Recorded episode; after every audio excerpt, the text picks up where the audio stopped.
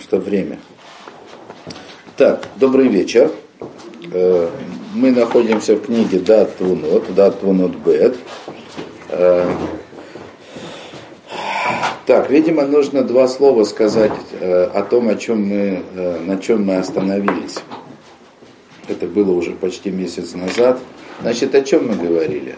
Что Всевышний построил как бы буквально в двух словах Рамхан сказал, что как бы до сотворения человека Всевышний сотворил так называемое древо сферот, назовем его древом, чтобы как бы было понятно. Значит, я теперь от этого древа сферот зависят все блага, которые человек может получить в этом мире. То есть человек исполняет как бы, заповеди, да, которые по сути своей как бы, являются обращением к этому древу сферот. И благодаря этим заповедям Значит, там в этих сферот происходит что-то такое, что происходит, приходит человеку в этот мир в качестве наград. Очень коротко, я специально говорю в двух словах, потому что сейчас мы это не успели даже начать в прошлый раз. Тут сейчас Нашама будет задавать тяжелые вопросы, как бы кушает. Нужно понять, как бы. Вот. Естественно, что если Рамхаль приводит какие-то тяжелые вопросы, то он имеет в виду э, с помощью этих вопросов э, избавить нас от каких-то ошибок распространенных в, примитив, в примитивном понимании как бы вот самих этих самых сфер. То есть как бы вот так, такого рода вопросы, которые задаются здесь душой в диалоге с разумом, они исключительно для того, чтобы продемонстрировать абсурдность некоторых примитивных воззрений. Вот. И так вот говорит Нашима. Говорит Нашама. Тофа давар шатиена мисвот машихот ашефа минацель барагу адам. Ты хорошо сказал, хорошо, приятно рассказал, что заповеди это то, что притягивает влияние от Создателя к человеку. Хорошо. А хензе маша амарта баришана, но это не то, о чем ты говорил в начале в начале, в начале Рамхаль, как бы, когда определял вообще, так сказать, саму идею служения человека в этом мире, он сказал, что в принципе все, что нужно человеку сделать, это попросить у Всевышнего. Попросить. А потом, да, вдруг он объяснил, что попросить нужно посредством исполнения заповедей. Вот душа и говорит, это не то, что ты сказал вначале. То есть если мы говорим, что заповеди, да, это такой ритуал, да, сродни колдовству, да, что ты должен исполнять какие-то действия, и тебе в ответ, да, в соответствии с этой заповедью придет влияние. Как душа говорит, это не то, что ты сказал вначале.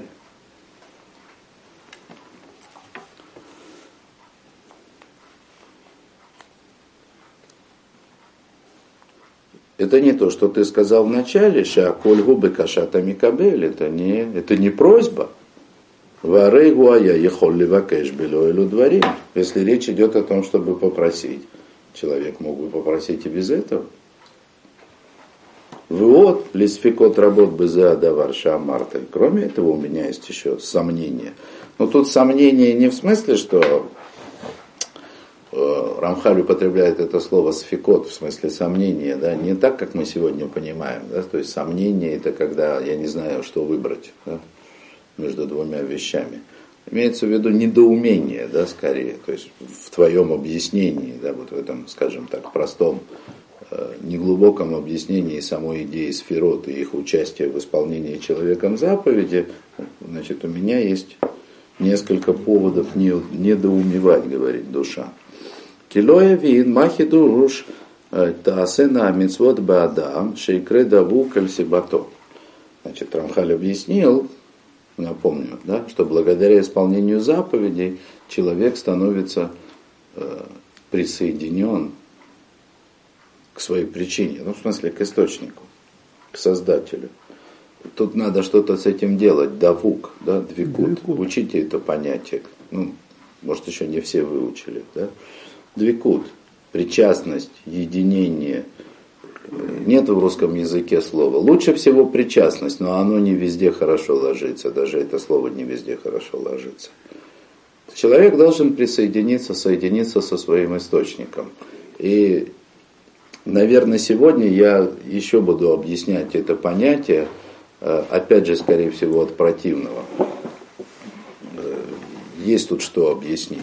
В общем, ты сказал, говорит душа, разуму, что благодаря исполнению заповедей человек соединяется со своим источником, то есть создателем. Вот.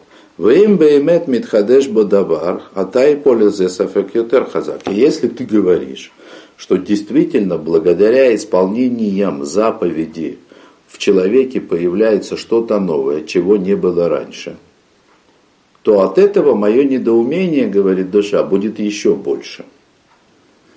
Почему будет еще больше? Ведь помните, на прошлом уроке, сейчас напомню, кто забыл, Значит, Рамхаль сказал, что 613 заповедей, 613 частей основных тела человека, 613 основных частей сферот.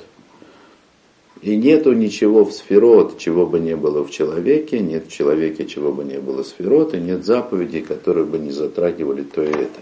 То есть все творение, да, оно построено по принципу вот этого самого, условно назовем его, да, хотя Каббала так его и, и называет, все творение построено на основе человеческого образа.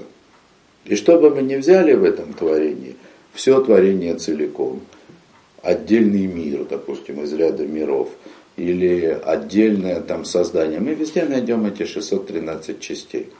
То есть нет в человеке того, чего не было бы в сферот, нет в сферот того, чего не было бы в человеке, нет в заповедях, чего нет и там.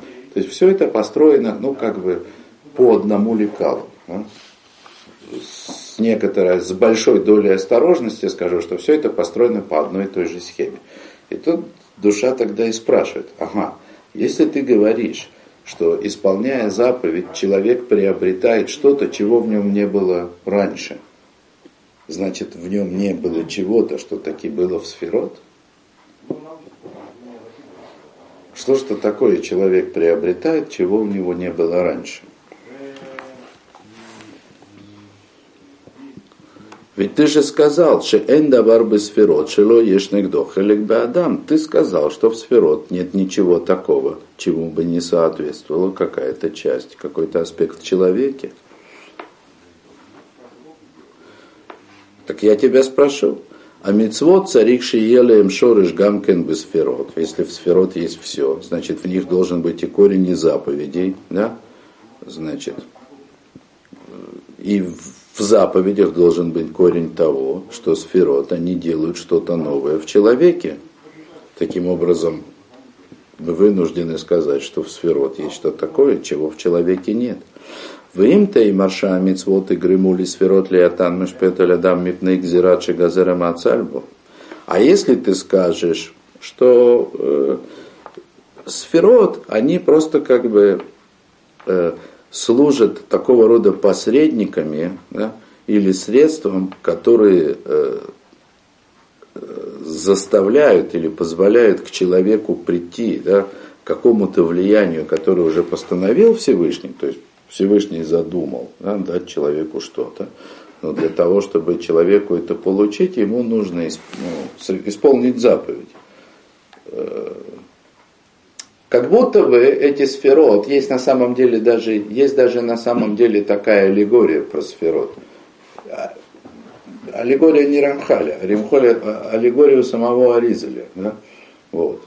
Есть просто опасность неверного понимания. То есть сферот сравниваются с трубами каналы, по которым к человеку может прийти влияние Всевышнего. Значит, как бы человек, когда исполняет заповедь, он как бы исправляет эти каналы, прочищает их, тем самым до него доходит, да, ну, извините за грубость, да, ну вот буквально как водопровод чинит, да, то есть у меня дома есть канал для воды, да, только что он засорился, да, теперь мне его надо пробить, так вода пойдет. И вот это говорит душа. А вот если ты скажешь, что сферот это вроде как бы такие каналы, которые позволяют ну, как бы человеку, исполняя заповеди, получить влияние Всевышнего, да? Э, вот. Потому что Всевышний хотел действовать в соответствии человеческим как бы, поступкам, так э, это нельзя назвать, что человек, исполняя заповеди, исправляет себя или готовит себя. Скажи, что он исправляет сферот, прочищает трубы, исправляет что-то как бы в посреднике между ним и Создателем. Причем здесь готовность самого человека. У Беймета ину и халим лоймеркен. И вообще, говорит душа, мы могли бы сказать так, а? без всяких этих сферот. Шагазара Маациль Шиев Поэль Тамид Кефи Паулота Тахтойним. Мы могли бы просто сказать, что Создатель постановил, решил, что он будет действовать в соответствии с поступками нижними, с поступками нижних, и поэтому дал им заповеди, да, так что исполняя эти заповеди, каждую заповедь как бы конкретно, значит, человек получит от Всевышнего какое-то конкретное добро. И все, на этом можно было бы остановиться. В конце концов. К чему только вообще городить весь этот огород со сферой? Скажи просто – Всевышний не хотел человеку давать ничего просто так, и поэтому устроил ему заповеди, в обмен на которые человек может получить всякого рода блага, в которых он нуждается. Почему нет? В чем как бы недостаток этого? Вот Рамхалин, как бы, скажем так, он, э, он отвечает на этот вопрос, да, вот так. Эмет. За давар шейну и Говорит, да, на самом деле вы могли бы сказать и так. Вот. Вегайну мавиним иньяна пхира, веасхар веоныш. И этого было бы нам достаточно для того, чтобы понять суть свободы выбора человека, награды и наказания. Достаточно. Рамхаль, конечно, имеет в виду, э, не просто бы мы поняли свободу выбора человека и награды и наказания, исходя из этого, а с добавлением тех объяснений, которые он дает в начале Дера Хашем или в начале Даатвонот, то есть там, где он объясняет, что Всевышний хотел, чтобы награда была э, совершенной. А совершенная значит заслуженная, вы еще не забыли. Да? Ну вот он и сделал, да, то есть для того, чтобы человек имел возможность заслужить награду, а не просто как бы ее получать в качестве подарка. Вот он сделал такие заповеди. То есть в рамках объяснения существования свободы выбора человека, зла, там, награда и наказание, как необходимость того, чтобы награда была заслужена, это было бы вполне достаточно. Это было бы вполне достаточно. Для чего это недостаточно? И Рамхаль что-то скажет, но это не все будет. И тем не менее он что-то скажет. Ахтиди. Шемкен луаину едим лама мецвод кольках. Но если так, если так, если бы это было так, если бы мы на этом остановились, мы бы никогда не узнали, почему вот заповеди их ровно столько, сколько их есть. Не больше и не меньше. Почему заповеди такие, а не какие-то другие?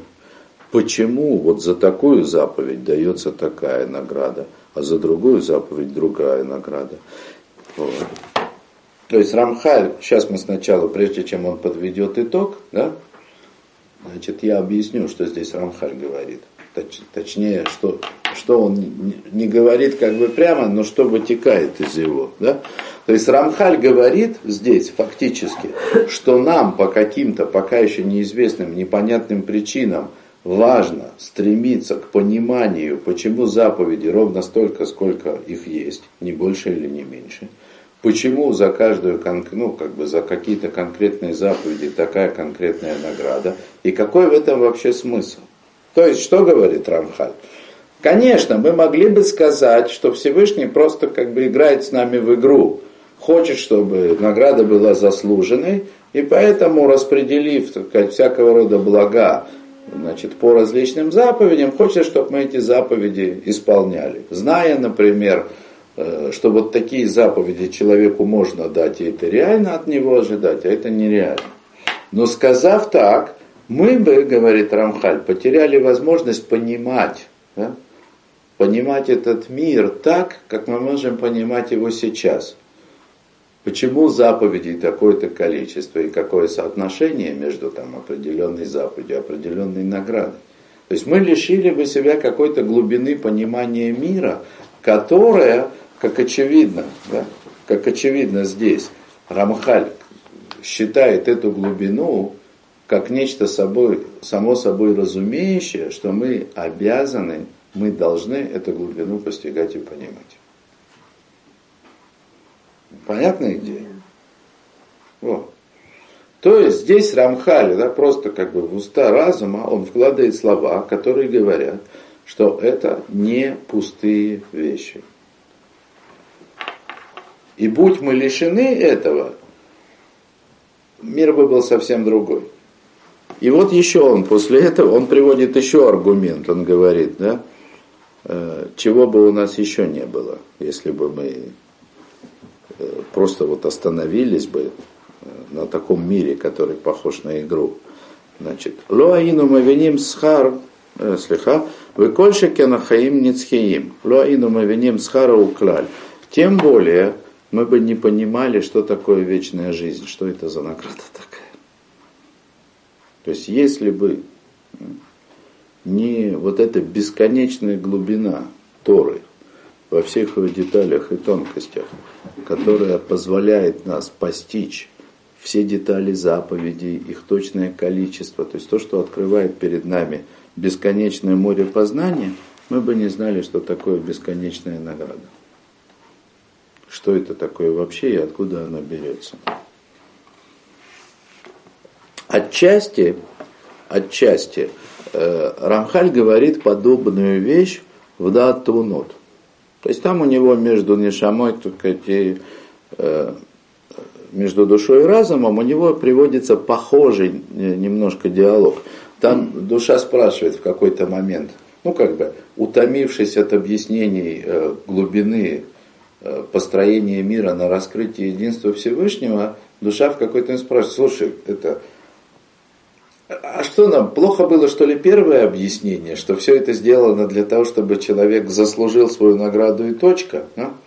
И там разум отвечает такое, не, оно, конечно, бы хорошо, да, то есть оно объяснение неплохое. Мы бы объяснили происхождение зла, но мы тогда бы не могли объяснить, что мир будет конечным, и когда-то свобода выбора исчезнет и останется только бесконечная награда.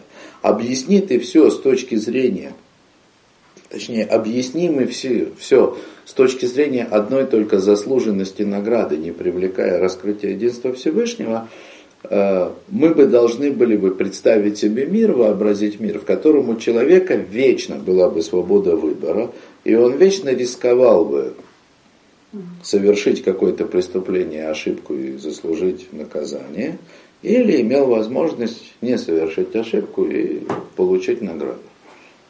То есть чем больше выбора, тем больше награды. Но это не так.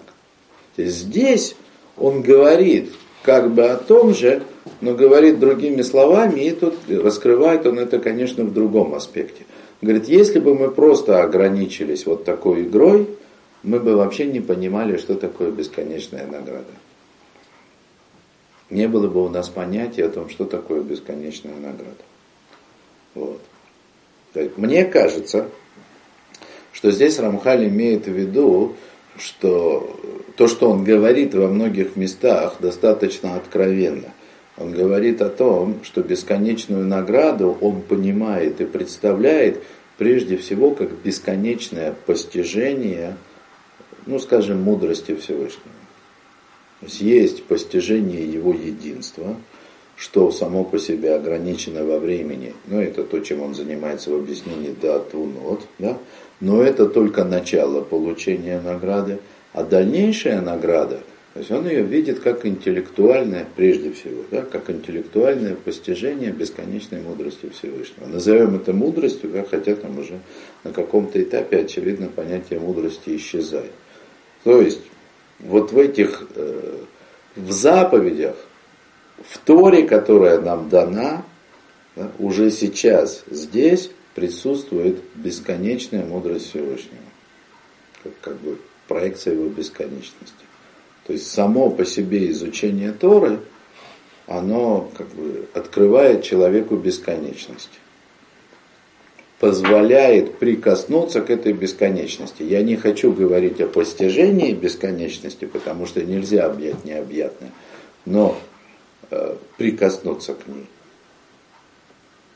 То есть пока что бесконечность для нас, она вообще в принципе не существует. Ну, то есть как бы э, мы ее и называем это бесконечность, в смысле через отрицание, вот конца нет. Да? У всего, что я здесь вижу, конец как бы он понятен, да? а вот у каких-то вещей, вот, представь себе, конца нет. Да? Вот, это, мы называем это бесконечностью. Да?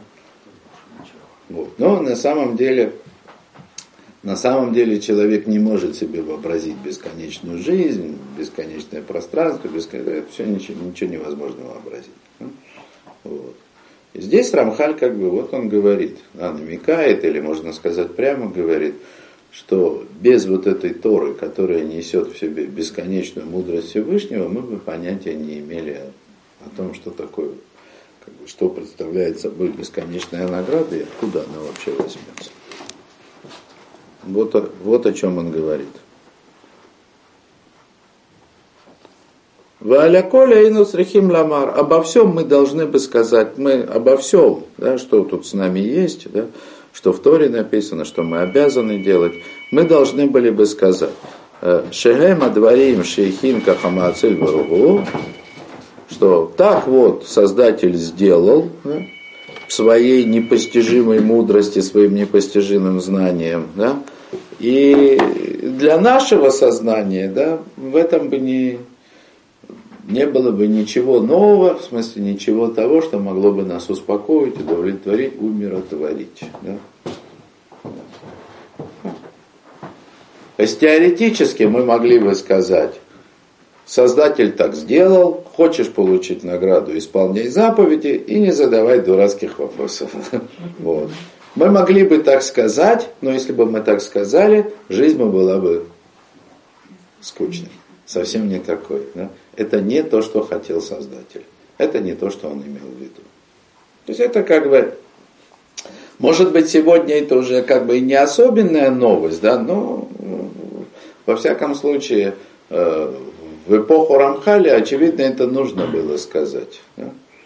что исполнение заповедей, исполнение Торы и изучение Торы, оно ни в коем случае не сводится, не исчерпывается изучением конкретных технологий, что человек должен сделать и как. Да?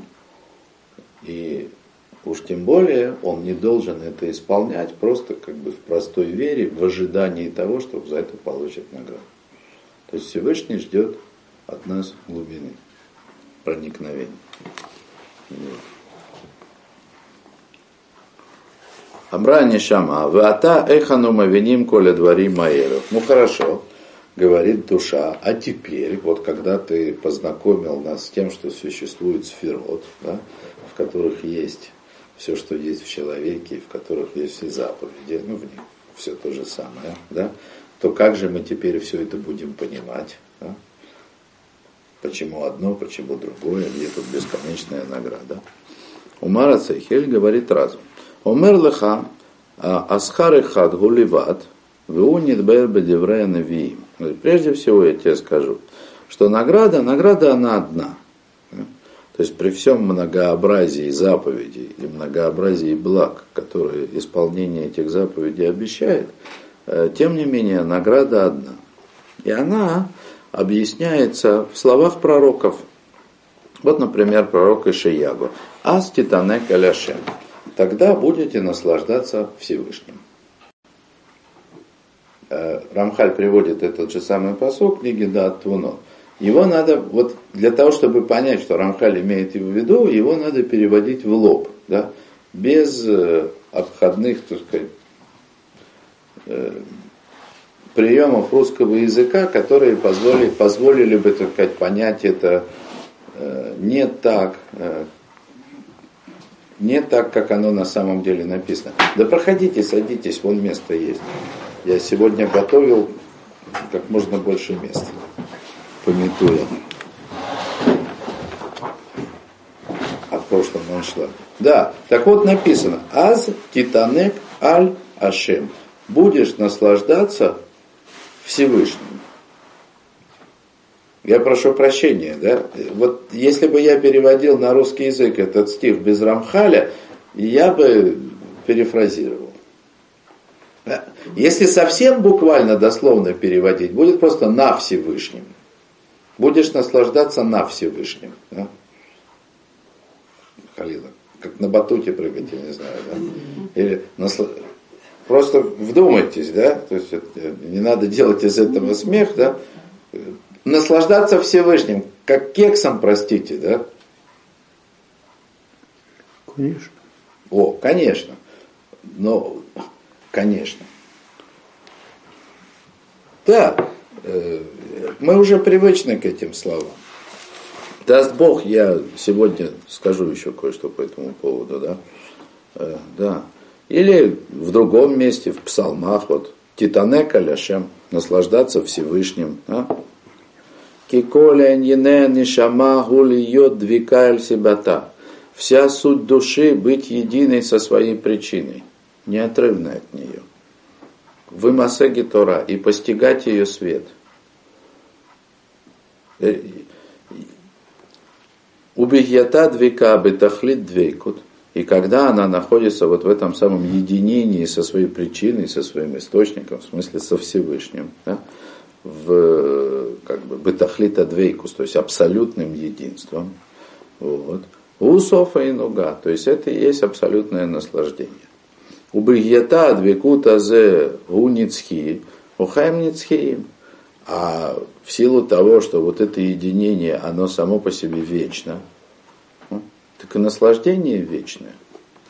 Я могу добавить сюда еще какие-то слова, может быть, даже их обязательно нужно добавить, чтобы пояснить, да? Ну, я говорил уже, допустим, когда мы изучали дат Твунот, обязательно я говорил об этом, что поймите, да, если мы понимаем постижение света Всевышнего хотя бы как э, постижение мудрости, например, то это бесконечное постижение само по себе. И бесконечное постижение не просто бесконечный перебор, вот я теперь это знаю, еще это знаю, еще это знаю. Да? Это бесконечное приближение. То есть, когда мы говорим об абсолютном совершенстве, то если только мы себе представим единение с абсолютным совершенством, этот процесс единения, он сам по себе становится бесконечным. Но мне кажется, что сегодня пришло время, то есть для меня пришло время пояснить как бы некоторую вещь. Очевидно, что с пониманием вот этих слов, которые здесь Рамхаль говорит, или в других местах, да, о бесконечном наслаждении, об абсолютном единении, с пониманием этих слов у человека есть серьезная проблема. Большая проблема. И проблема эта заложена в, в сотворении этого мира, в самом, э, в самом его замысле. Я напомню, да? значит, э, на мой взгляд, лучше всего, проблематичнее всего – идею сотворения мира сформулировал Рамкаль в книге Дыры Хашем. Значит, Всевышний сотворил этот мир для того, чтобы принести добро кому-то, кроме него. О, нет никого. Значит, э, если вы брестовский хасид, да, то вас удивляет кроме него. Да? Как кроме него? Нет же никого, кроме Всевышнего. Вот. Но на самом деле все ровно наоборот с точки зрения человека, и все намного сложнее. Значит, когда Рамкаль, ну, он начинает с того, что вот это кроме него, да, это очень важный момент. Да? То есть после всех объяснений о бесконечном совершенстве Всевышнего, начиная с Рамбам, ну вообще как бы с мудрецов его поколения, которые говорят о том, что вообще, так сказать, совершенство Всевышнего, насколько человек его может себе представить. Мы все представляем в своем разуме. Оно по логике нашего разума не позволяет существования ничего, кроме него. Нет, нет никого, кроме Бога одного. Нет, просто быть не может. Мы должны это выучить, это затвердить, а лучше всего понять. Вот. Теперь само, там, сам факт, что Всевышний решил принести добро кому-то кроме него, значит, означает, что он наступил на горло своему собственному совершенству определенным образом. То есть создал кого-то кроме него. Значит, потом Рамхаль объясняет.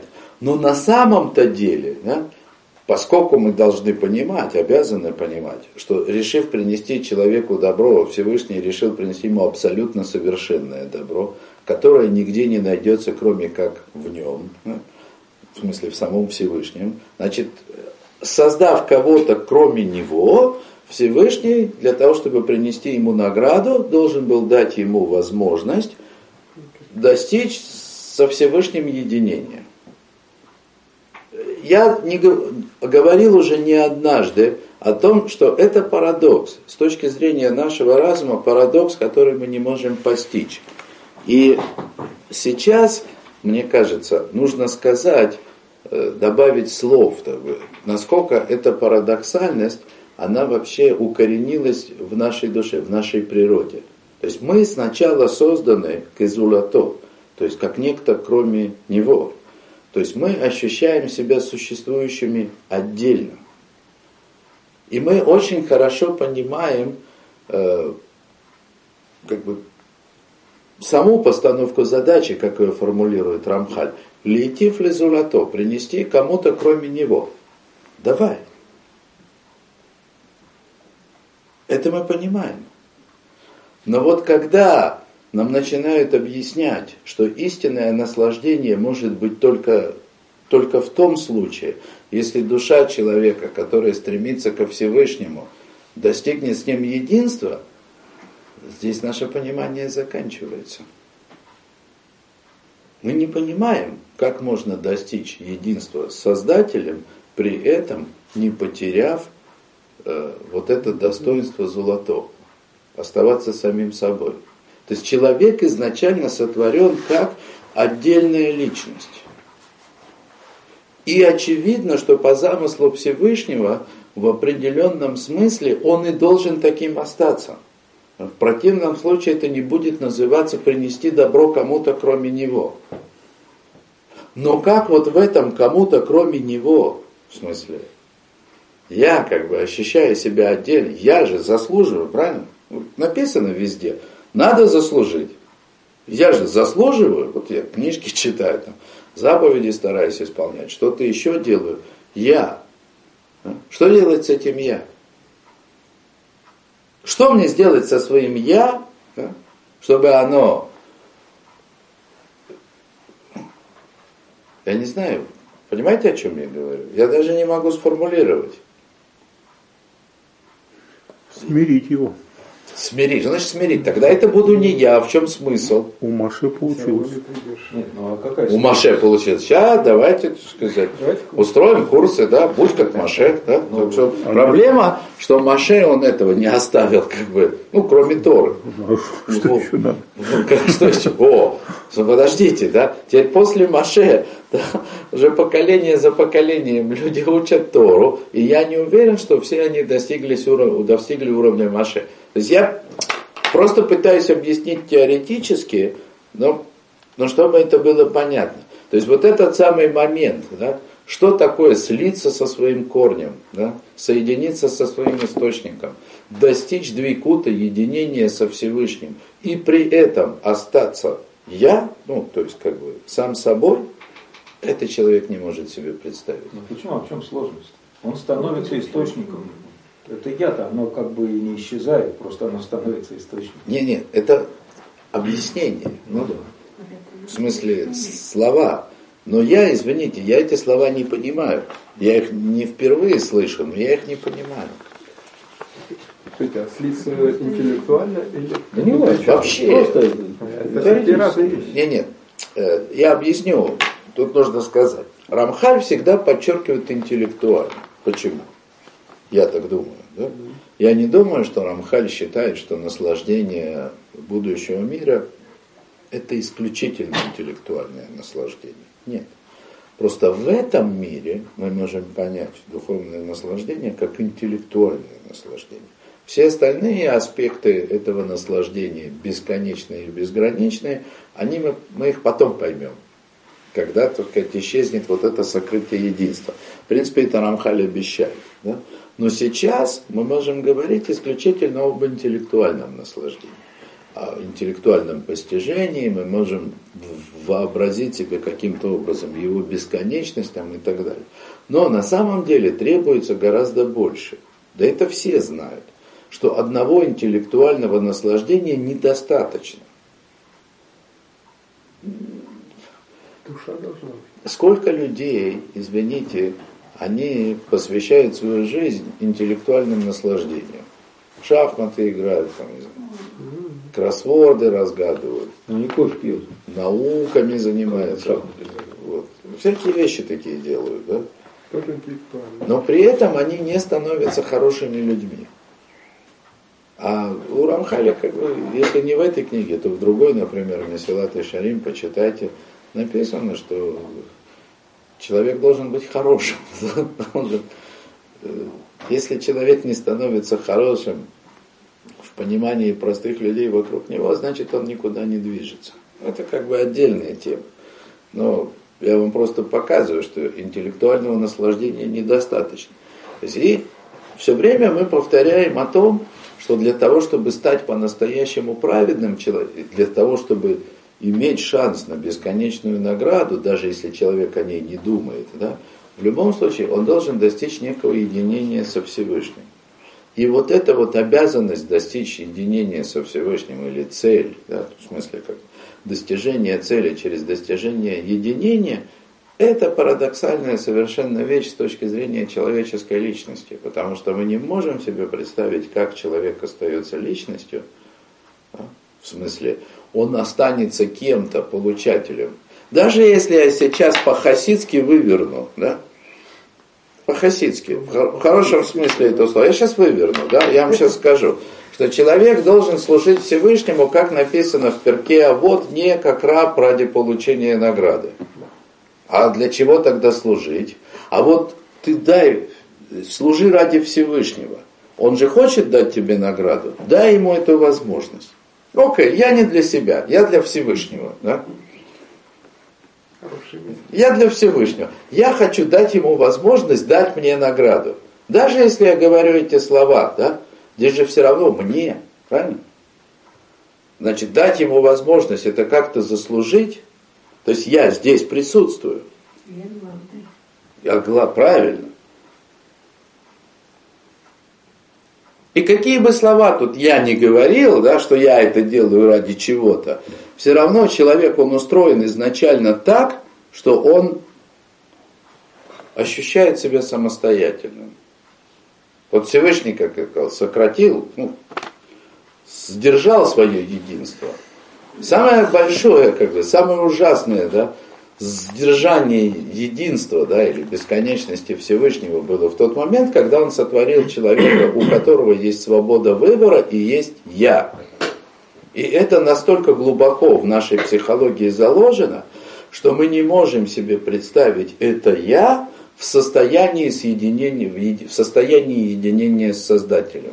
В этом глубокое, неразрешимое в рамках обычной логики да, или какой-либо друг, любой логики да, противоречие.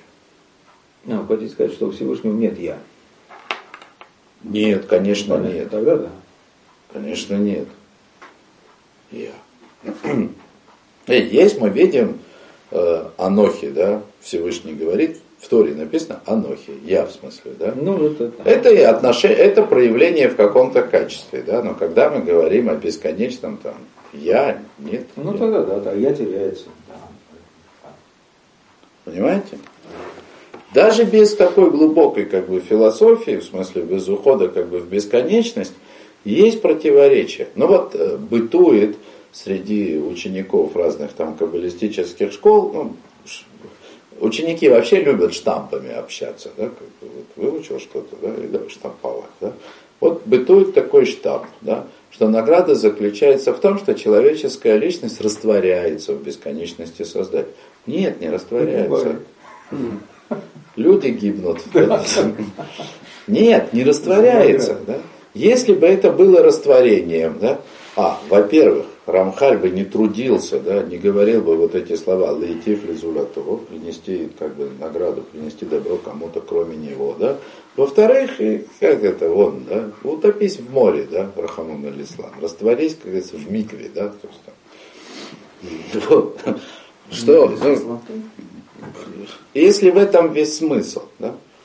Зачем такие слова? Если все дело в том, чтобы раствориться, да, так Зачем такие сложности и кому эта жизнь нужна? Да? Иди и растворяйся. Да? Если не учитывать, что нет я у Всевышнего, тогда это проходит. Нет, ну, раз нет. там я, естественно, нет. Даже не надо. Я все, протестую. Тогда, да. Я протестую. Нам не нужно даже заниматься вопросом я Всевышнего.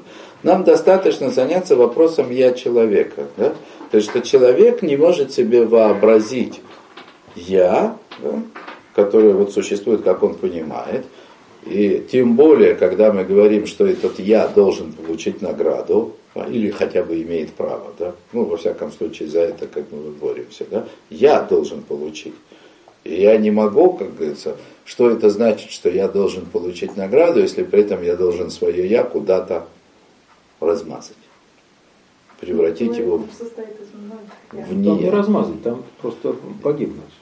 Хватит мне одного, как бы, да, то есть, чтобы дойти, да, дойти до состояния как бы вот этой вот шизофрении, да, то есть в поиске смысла жизни. Хватит одного, не надо даже многих. Вот. Еще раз, я прошу прощения за сумбурность, но мне кажется, что я пытаюсь донести до вас очень важную мысль. да. Вот. То есть, когда вот Рамхаль говорит вот такими простыми словами, казалось бы, да, что вся награда в том, что человек должен заслужить единство, ну, должен как бы удостоиться единения со Всевышним, э, в этом как бы весь корень э, вот проблем, которые мы в этом мире испытываем. Что мы не знаем, что с собой делать. Даже захотев быть праведниками, или захотев так заслужить награду, решив, ну, видимо, есть Бог, и я буду играть по его правилам, чего что как бы, биться головой об стенку. да. Мы все равно сталкиваемся с глубинным непониманием того, что на самом деле происходит. Потому что это противоречие. Вот, кстати, тоже очень важно, да, Трамхаль не зря объясняет, что все в этом мире построено на раскрытии единства Всевышнего. И в некоторых его объяснениях можно даже подумать так, что Всевышний сокрыл как бы свое единство, и теперь мы должны его раскрывать. А зачем было скрывать? Не, не скрывал бы.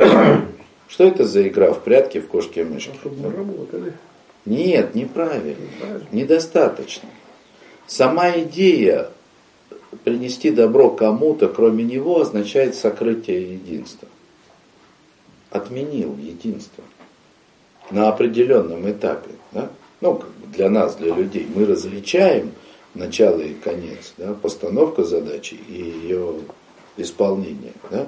Так вот, э, исполни... э, в постановке задачи мы видим, что принцип единства Всевышнего нарушается на уровне сотворения человека. Появляется человек. Теперь при исполнении цели, да, при достижении цели, когда этот человек получит свое наслаждение, все должно вернуться, ну, в нашем представлении, в нашем понимании, к, обратно к единству Всевышнего. да. То есть постановка задачи означает отрицание единства Всевышнего, решение этой задачи – возвращение к единству Всевышнего. А здесь весь парадокс творения. И этот парадокс, он прежде всего в осознании человека, что человек рождается, как вот любят говорить, э, кем рождается человек? Диким осленком. Диким осленком, совершенно верно, да? Вот, диким осленком, в смысле, что он себя как бы понимает и чувствует, да? И он прекрасно понимает, что значит дать ему награду. да? Но когда ему начинают объяснять, как получить награду, он перестает понимать, о чем идет речь. Может быть, награда это любовь Всевышнего к нам? Может, от этого плясать? Э, да хорошо, так почему? Э, Это не получится. То есть ее сейчас нет. Он нас и так любит по определению. Ну так мы же должны вы тоже его любить. Но мы его тоже любим. Но это уже есть. И это довекут. Это не может быть наградой. Мы любим интеллектуально, наверное, умом. Или за, за его доброту. Очевидно, что не все так просто, да? Очевидно, не все так просто. Я готов был бы любить Всевышнего, и даже, наверное, и сейчас готов, да? Э, по простым правилам. Вот я исполняю заповеди, да? он мне дает за это награду, я его за это люблю. Как говорится, как я к нему, так он ко мне. И мы сразу, мы быстро достигаем взаимопонимания, да, и все прекрасно. Но, правда, да, что-то что здесь не то в нашем мире, так ведь? Вопрос Да. А что вы называете наградой, которую он должен дать за то, что вы выполняете Так нет, мы же, вот. Нет, вы говорите, я выполняю заповеди, Рамхаль. он дает мне награду. А что вы называете наградой? Вот, посмотри, это же не я, это Рамхаль. Посмотрите, награда одна и только одна. И объясняется в э, пророках. Вот будешь наслаждаться Всевышним. Да? Вся суть души в том, чтобы соединиться со своей причиной. И вот я задаю вопрос, да, а где здесь я в соединении с причиной? Понимаете? Вот это соединение с причиной, которое называют двикутом, оно должно вызывать у человека, оно и вызывает, только это происходит неосознанно. А где же я? И даже если человек говорит эти слова, он все равно никогда не забывает про свое «я». Потому что я не могу себе представить, как человек забыл про свое «я». Вы поняли меня? Это невозможно даже вообразить. Все равно я. Даже если я герой, в хорошем смысле этого слова, и не собираюсь гордиться своим геройством, а просто вот пошел и лег на амбразуру, да? Ну, это ж я лег. Я ж собой пожертвовал. Да? Это я. Кавана здесь не поможет. материальном мире всегда Извините, сейчас секундочку, а Кавана Я извиняюсь, да? Вот, кто как... это- как инструмент. только Инстру- инстру- Что такое кавана? Чего ради намерение? Не, не, ну, значит намерение, да. Люди совершают поступки с отличной каваной, да. То есть люди же, люди, без, я вот уверен, да, люди жертвуют собой. У меня нет никакого сомнения. Ради того, чтобы спасти товарища. Человек бросается в воду, и у него в мыслях только одно. Не медаль за спасение утопающих, да, не то, что ему поставят памятник на родине, да, он спас, бросается в воду, абсолютно не думая о себе, ради того, чтобы спасти товарища. Я не могу себе вообразить лучшую кавану. Ну, я не вижу разницы между тем, чтобы спасти весь мир, сделать приятное Всевышнему или спасти товарища. Человек жертвует собой, просто жертвует собой. Но я утверждаю, что при этом это он жертвует собой. Это его решение. Не, он понимает, что он жертвует. Конечно. А вот когда Рамхаль объясняет так сказать, о том, чего должна достигнуть душа по замыслу Всевышнего, то очевидно он говорит о тех вещах, которые несовместимы с нашей точки зрения с этим понятием, что я существую, я живу, я наслаждаюсь, я совершаю какие-то поступки. То есть мы не можем пока себе вот так вот просто взять и вообразить, что такое Всевышний даст мне награду из-за того, что я как бы... У Хабадов есть расхожая фраза, ну, они не са- битуль, битуль. Для того, чтобы служить Всевышнему, человек должен ливатель. Ливатель это, ну, на русский язык перевод аннулировать себя, ужасно режет ухо, но лучше слова нету. Да? Ну, в смысле, э, лучше, чем это слово, ничто не проиллюстрирует, какое понимание вкладывается в это понятие битуль. Да? Меня нет. Отменить. Отменить, да? Битуль. Нету. Ну, на самом деле не то, чтобы совсем нету. Битуль более сложное слово, да?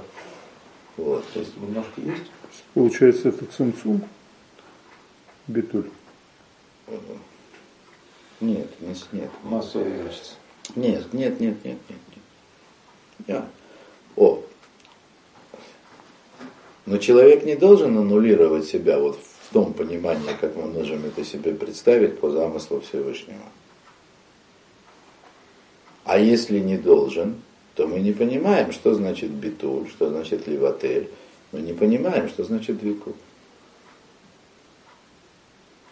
Мы его вообразить себе не можем. Давайте дальше пойдем по тексту, хорошо? Я должен был это объяснить, да? Потому что э, говорит Рамхаль, да, что душа, она сама, сама стремится к Создателю, по сути своей. Правда, что-то я сути в этой в своей душе не замечаю, да? Чтобы вы меня правильно поняли, да? О, и когда она заедина да, со своим источником, абсолютным единением, ну как это назвать, как не битуль, да, то тогда это ее весь максимальное наслаждение. Да? То есть наслаждение есть, а ее нет, как улыбка без кота. Да? Ну, извините за иронию, но я просто пытаюсь подчеркнуть. Вот. Убьет адвикута зеудницкий уахаимницким. А поскольку это единение, это уже единение вечное, да, ну, никакого уж я нет уже, вообще ничего, да. Выбирать некому. Да, все, как говорится. Так и наслаждение вечное. Веквар алиньяна неймар. И сказано уже об этом. Ватем адвеким башем алякехим хайм колхимайом. Просто сказано о вечной жизни. А вы единые, двеким, все тот же двейкус, да, вы атем двеким башем алякейхам, то есть те, вы те, кто едины с Создателем вашим, да, с властелином, живы по сей день. По сей день в смысле навсегда, да. То есть вечная жизнь, она в единении с Создателем. Киэйна никра хай эля адаве кальсибато. Потому что живым называется только тот, кто един с источником своей жизни. Поскольку человек... Я не хочу сейчас, здесь на полтора часа, на два часа можно было дать лекцию на тему, которую, о которой я говорил уже, наверное, 8 или 10 часов на протяжении разных уроков. Да? Что Рафмойша Шапира открыл мне глаза. Да? понятие, что Всевышний это само бытие, да? А человек, он только что пользуется этим бытием как одолженным. Да? И для того, чтобы быть по-настоящему и быть счастливым, нужно быть единым с источником своего бытия. Об этом говорит Рамхаль. То есть вот когда, когда Рафмойши, да, он сформулировал вот это, что Всевышний это само бытие, он объяснил все вот эти непонятные выражения Рамхаля, которые тот говорит там и сям на протяжении. Что значит источник существования? Какой источник? Я-то сам существую, да, вот я. Что вы от меня хотите? Да? Я и вчера был, и позавчера, и завтра тоже с Божьей помощью буду. Да? Вот. Я же есть, и у меня как бы даже нету, ну, нет, э, нет сомнения в том, что я продолжу жить еще какое-то время. Да? Какой еще источник? О чем вы вообще говорите, люди, да? Какой твой творец, чтобы я... Мудрецы, да, так сказать, мудрецы, они о чем вообще говорят? О чем говорит Рамхаль? Понятно. Мы найдем отголоски этой неуверенности в собственном бытие человека, если начнем копаться в психологии. Найдем. Но сказать, чтобы человек жил с этой мыслью в течение всей жизни, это хасвахалила. Мудрецы говорят, рассматривай там, воспринимай каждый свой день как последний день своей жизни. Они что, это впустую сказали? Нет, конечно. Кто считает этот день последним? Да? Хотел бы посмотреть, что начнет человек делать, если он решит, что это его последний день. Да? Узнает, например. Да? Ну, то, об этом книги уже написаны, да?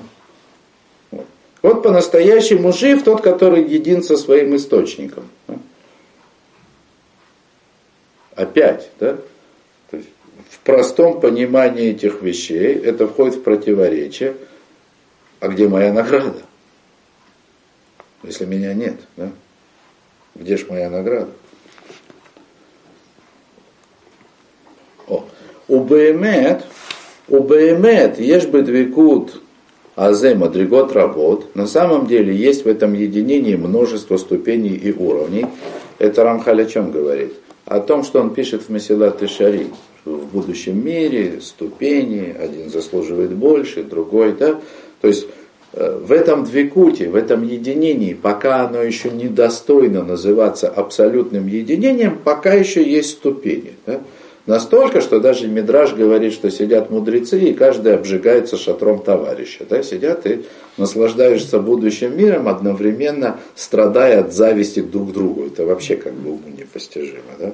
Вот, но, конечно же, конечно же, не это имеет в виду Рамхаль, когда говорит о вечной награде. Такого не может быть вечно. Вечность это что-то другое. Да? О. Так и есть всякого рода, да, на самом деле есть ступени в этом двикуте, да, то есть в единении. Терем и гиаля тахлит захарти. Но они, они существуют только до того, как человек придет к абсолютному единению, к цели, о которой я говорил. Понятно? То есть цель, там, где мы начинаем говорить о цели, то есть там, где Рамхаль начинает говорить о цели, всякого рода вещи, они просто растворяются. Вы поняли? Да? Всякие возможные уровни награды, разницы в награде, недостатки в награде, все это растворяется в едином абсолютном единении. Да? О, так есть ступени награды, вот эти вот ступени награды, соответствующие ступеням единения, пока оно еще не полное, или две да? Вегины тахлита двикут, царикшие бекол хелке нишама убхинатеем, вем тарьяк. Однако тахлита двикут, то есть абсолютное, абсолютный двикут, абсолютное единение должно быть во всех частях души и во всех аспектах. О, вот это важно. То есть все, что мы можем себе представить в виде единения, да и Рамхаль пока говорит, интеллектуальное постижение. Может, есть какое-то чувственное, а, а, назовем это чувственным постижением или чувственным удовольствием, удовольствием, которое, ну, я даже не могу определить. Я скажу, не похоже оно на интеллектуальное, но все равно не смогу определить. Да? А как быть с пальцами? Ну, мудрецы нас же учат, да? 613 органов, косточек, да? А что с мизинцем? Ну, как бы, знаю, с ногами, да, вот у меня ноги наслаждаются, если их попарить, например, да, извините за подробности, да, значит, или есть такой способ наслаждения конфетку съесть, да, то есть есть масса способов, да, то есть как бы если мы отвлечемся как бы от святых вещей, мы найдем массу способов получить те или иные аспекты удовольствия в этом мире посредством разных органов тела. А от мудрецов мы знаем, что э, всем этим органам тела, сам Рамхаль говорит, соответствуют определенные аспекты души. Да? И каким образом я должен единиться Всевышним, да? приводить в состояние двикута все вот эти аспекты души, да? Э, которые пока что могут наслаждаться исключительно как бы телесными наслаждениями. О чем речь? Что это такое вообще? Я могу себе представить умом и сердцем, грубо говоря, да? умом я понимаю, что есть Всевышний, и я стараюсь как бы привести себя в соответствие с его как бы ожиданиями от меня в этом мире, назовем это так. Сердцем я даже время от времени ощущаю огромную благодарность Всевышнему за то, что он меня создал. Честное слово, да? Вот, не буду говорить как часто, да? Но что делать со всеми остальными органами? И со всеми остальными аспектами души? Ведь это же, обратите внимание, это же одна из причин, почему мы иногда ощущаем себя как бы в состоянии единения со Всевышним. Ну, ну вот, как учат мудрецы, да, хотя бы во время исполнения заповедей, во время молитвы ощущая единение. Да? Ну, хорошо, помолился, ощутил, может быть. Хорошо, что ощутил. Перестал молиться, куда единение делось? Где это единение, когда пошел после молитвы завтракать, да? лекарства принимать? Просто вышел на улицу. Куда это все делось? А, я вам скажу, куда это девается, да, так сказать, без всяких этих, да. Значит, кроме всех разговоров, да, о том, что этот мир отвлекает, да, Рамхаль тут нам сейчас дает простой, элементарный механизм, который объясняет, почему этот мир неизбежно отвлекает. Потому что душа, она состоит из 613 аспектов, соответствующих 613 органам тела. И когда я выхожу на улицу и иду ногами, да, то главный двигатель моей души это как бы ее ноги, простите, да, которые состояние единения с Создателем никогда не ощущали. Я немного утрирую, чуть-чуть, да, подчеркиваю. Вы поняли? То есть мы можем вообще говорить о каком-то единении с Создателем умом и сердцем. Больше ничем. И то сердце-то оно большое, да? Ну, мы можем сказать, что ощущаем что-то такое в сердце время от времени. Так, конечно же, где тут можно, о, о каком, так сказать, вообще двикуте, да, и представлении себе э, я, который един со Всевышним, настолько, насколько должен быть един, и одновременно, как бы, получается этим, о чем идет речь? То есть то, о чем говорит Рамхаль, ну, то есть как бы сказал в начале этого абзаца, что душа стремится единение с Создателем, это для нас китайская грамота. Какая, о чем вы говорите? О чем вы говорите?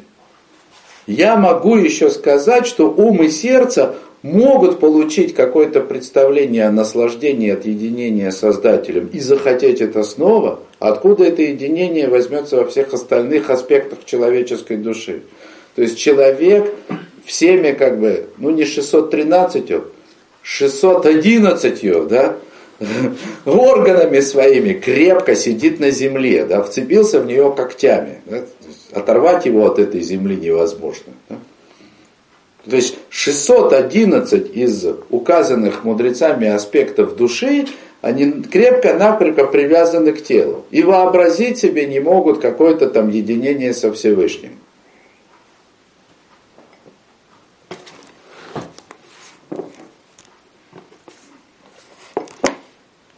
Это просто, чтобы нам стало понятно, как далеки мы от Рамхаля. В смысле от того, о чем он говорит. Валяхену сраху тарьяк да, так вот, душа должна соединиться со Всевышним всеми, так сказать, 613 своими аспектами, и поэтому нужно именно 613 заповедей. Гем мамаша иньянима макбелим бимахутам лимахут алхалаким аем. Потому что заповеди, они свои, вот эти все 613, они точно по сути своей, да, они, э, они соответствуют, то есть каждая заповедь соответствует определенному органу. И я снова скажу, да, я еще раз скажу, что единственное, только два органа есть, о которых мы вообще хоть что-либо понимаем. Ум и сердце. Поэтому мы можем понять учиться и молиться. Все остальное это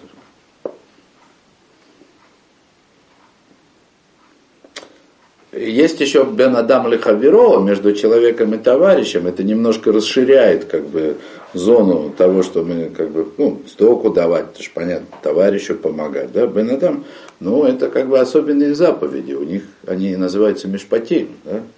Бен Адам Лехаверо. Это справедливость. Не делай другому того, что ты не хочешь, как бы, чтобы сделали себя. Ну, чтобы сделали тебе. Это понятно. Но все, что касается отношения человека со Всевышним, у нас нет ничего, кроме ума и сердца. И что с остальными 611 делать, я не знаю пока.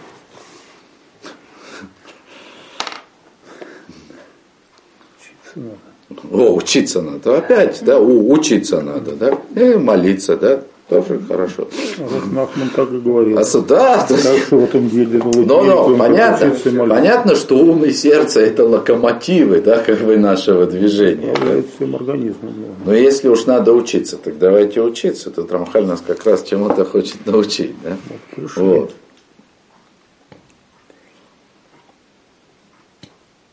Вот. Везе давар нодами на шоры шеем юцим, Значит, и вещь это известна как бы и,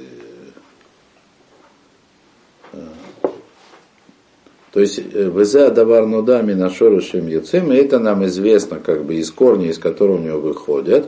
То есть, другими словами, Пируш, Киамадриготша бесферотша мем яцим хальке агу, бэгэм тлуйота митцвота элу лефи ниним умасей. То есть, Рамхаль говорит, что откуда мы знаем, что есть параллель между заповедями и как бы, органами человеческого тела или отделами души, что они на самом деле все исходят из одних и тех же отделов сферот. Да? Какую они там роль играют в этих отделах, да, может в отделах есть подотделы, да, иди знай. Да? Но, во всяком случае, они выходят из одних и тех же источников. Да? Вот.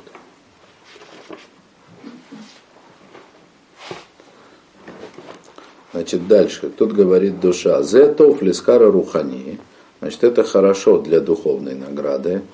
Ну, то, что ты объяснил. Мы, может, еще и не поняли, что он объяснил, а душа уже говорит. Да, то, что ты объяснил, это хорошо для духовной награды, а как с материальной? Ну, хорошо, допустим. Душа должна достичь единения со Всевышним. Допустим, она получит это в награду за исполнение заповедей. Да? Окей. Хорошо. Это будущий мир, вечная награда. А где, а где награда в этом мире? Она-то здесь каким боком? Умара Сейхель, Зетавини, Кашитавини, Акершан, Шиер, Шлеха и Магув, Эйгзе. Это ты поймешь, когда ты, разум говорит душе, да, это ты поймешь, когда поймешь, какая у тебя связь с телом. Тогда ты поймешь, какая связь между духовным и физическим, в смысле духовным и материальным. Да? То есть, когда ты увидишь, какая связь между духовным и материальным, то ты поймешь, как бы, какая связь между духовной наградой, которую человек получает в будущем мире, и материальной наградой, которую он может получить в этом мире. Или получит обязательно. Да? Ахлой тарех безеата кеньянарох.